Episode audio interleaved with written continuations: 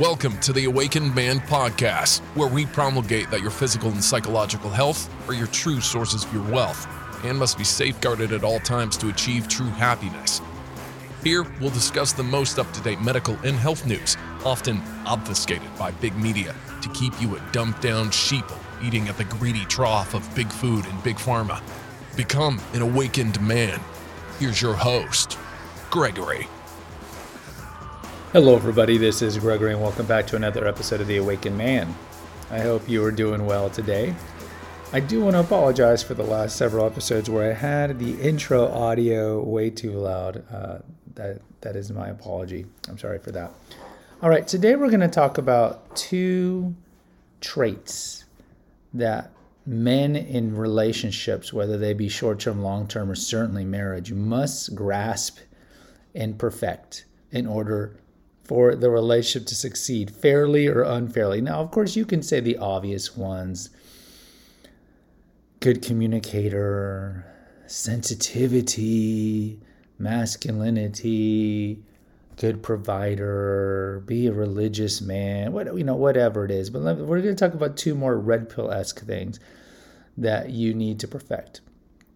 Let's get to it. Number one, apologizing even though you know you're not wrong for something that you did. This is crucial, and every married man can relate to this story. And why is this? Drinking my tea here. Men typically, unless they're mangina types, are dictated by reason and, and, and logic. So we see everything through the prism of logic. We're almost like robots. Women see things through the prism of of emotion and solipsism. And so since women tend to be more emotional creatures, and that's not necessarily a bad thing. There's a time and a place for emotion, certainly when it comes to nurturing of children. And there are times where men should be a little more emotional. You think of like when a kid falls off a tree and he's crying, and the the, the father's more like, you know, just get up, suck it up, get it up. And then the, the mom's all doting, Are you okay? Are you okay? You gotta go to the hospital, okay? So there are times where we can lighten up a little, but women are dictated by emotion mostly. That's their prime directive, whereas ours is logic and reason. There's exceptions to both, and there are going to be women that have more logic and reason and less emotion. But we have talked about this before how men are taught at a very young age that they have to control their aggression and their sexuality. We can't be a hound dog, so to speak. But women are not really taught to control their their one impulse that can really derail uh, any relationship they're with, and that's emotion. And so girls really aren't taught. Just because you feel it doesn't mean it's the truth. Just repeat that. Just because you feel something doesn't mean it's truth. So a lot of girls grow up thinking you know, I feel it, it's true. Me, me, me, me, me. Like the histrionic types, you know, the, the ones who snap their fingers, the, the diva types. I feel it, it's true. So you get this clash of man and woman. Men are from Mars, women are from Venus, the irresistible force against the immovable object. And typically what happens is men are logic based, but we also like tranquility in our home. So when a woman is being over emotional, either her period or PMS, you know, I joke and call PMS premenstrual syndrome and postmenstrual syndrome and periodic menstrual syndrome. It can be any time in the cycle.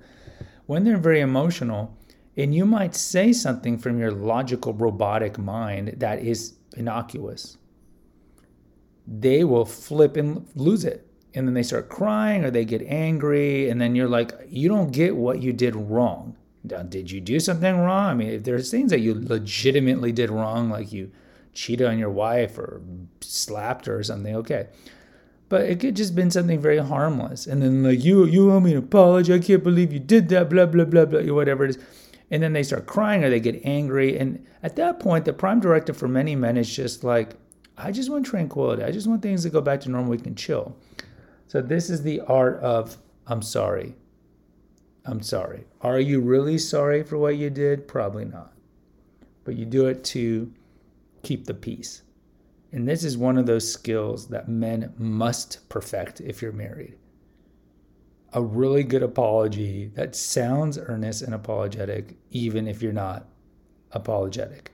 Because there's, there's going to be the other man, the man that you could maybe characterize as having too much pride who says, I'm not going to apologize. I didn't do anything wrong. And then they'll just belabor and belabor the point and keep nitpicking her. I didn't do anything wrong. I didn't do anything wrong. And again, you can't debate with women because we come with logic and reason. Like with our little PowerPoint presentation, we expect the woman to also be logic and reasonable to hear the PowerPoint presentation on whatever said topic and be like, you know what, Bob, you're right. No, it doesn't work like that. So you can double down your logic and reason. They're just going to double down their emotion. And so those type of men, albeit they're they're well principled in that they on one level you should not apologize for something that you didn't do wrong. Sometimes it just makes things worse. So I think the better tactic is if a woman is acting emotional, especially like disrespectfully emotional, just leave leave the house. You know, it, it's what the, the toddler in the supermarket throws a tantrum. If they see that nobody's watching them, they'll just stop. It's almost the same thing. You need an audience when you're when you're being that histrionic, and so if you're not the audience and you're gone, you say, "I don't, I don't, I don't deserve this. I didn't do anything wrong. I'm going to give you some time to unwind," and then leave and then come back later. And if she's still unhinged, go back, leave again. And eventually she'll learn that her emotion isn't going to get her what she wants and that she needs to learn to control her emotions. Now, if you marry a woman who's never had to do that throughout her childhood and her adolescence, good luck. But if it's a woman that is relatively grounded and was taught that, then the, the tactic works better. But no doubt, you got to apologize, learn to apologize for things you're not sorry for that you didn't do wrong, just to keep the peace. Number two, is you got to be the mind reader.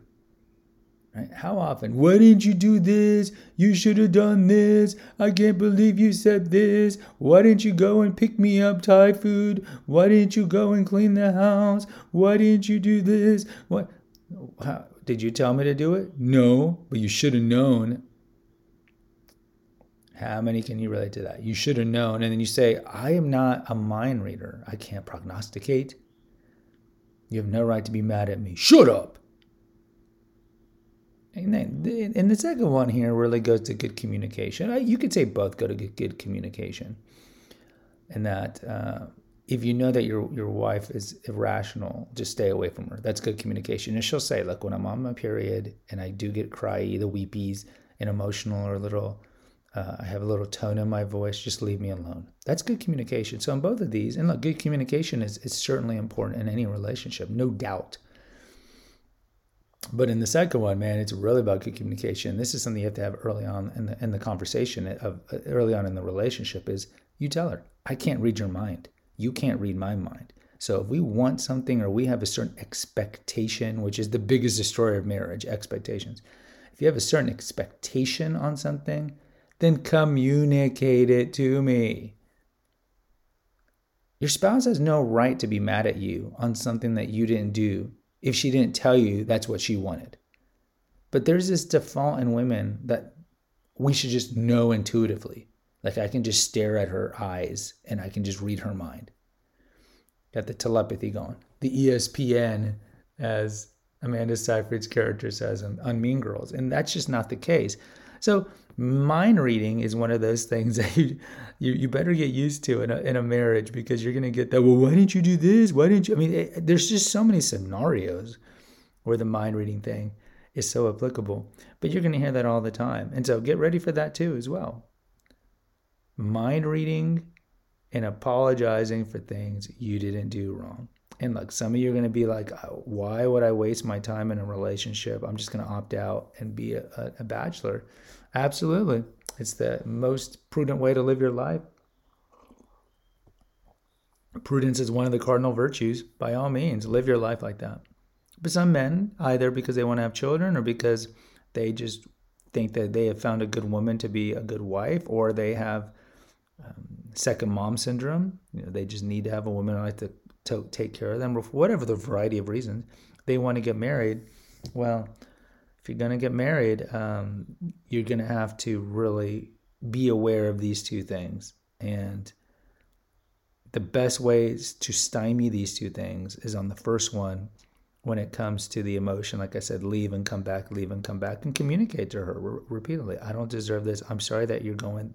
I wouldn't even apologize because I know it's tough to have um, times in your in your month where your emotions are strong.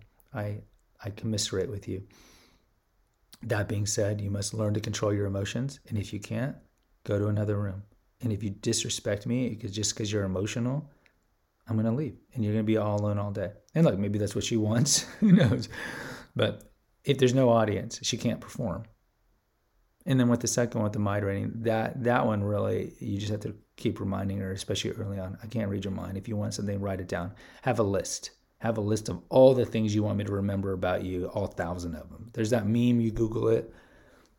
Keys to keeping somebody happy. There's a meme. It's like six things. How do you keep a man happy? It's six things. Six things. Be pretty. Be kind. Be virtuous.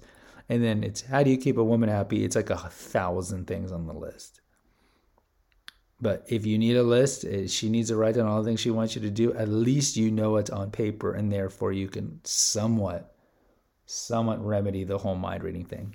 Guys, if you appreciate my content, please post a review on Spotify or on Apple, wherever you listen to this. There's two links in the episode notes. One's for PayPal, and one is for the website, where you can see all the archived episodes. There's probably a thousand podcast episodes total there. Uh, that's actually not true. Probably after Apple took away um, 250 of them, maybe there's like 650 of them. Go check them out. And lastly, subscribe and follow to the Awakened Man, the Female Holistic Health Apothecary, and Confessions of an Obese Child. Until next time, take care. God bless and pray. Thank you for listening to the Awakened Man podcast. Please subscribe or follow the channel right now and consider donating via the PayPal link to support this important apostolate. Check out the website, naturopathicearth.com by clicking on the link in the episode notes, where you'll find hundreds of articles and recipes that'll guide you to long term holistic health. Until next time, music courtesy at Nine Inch Nails.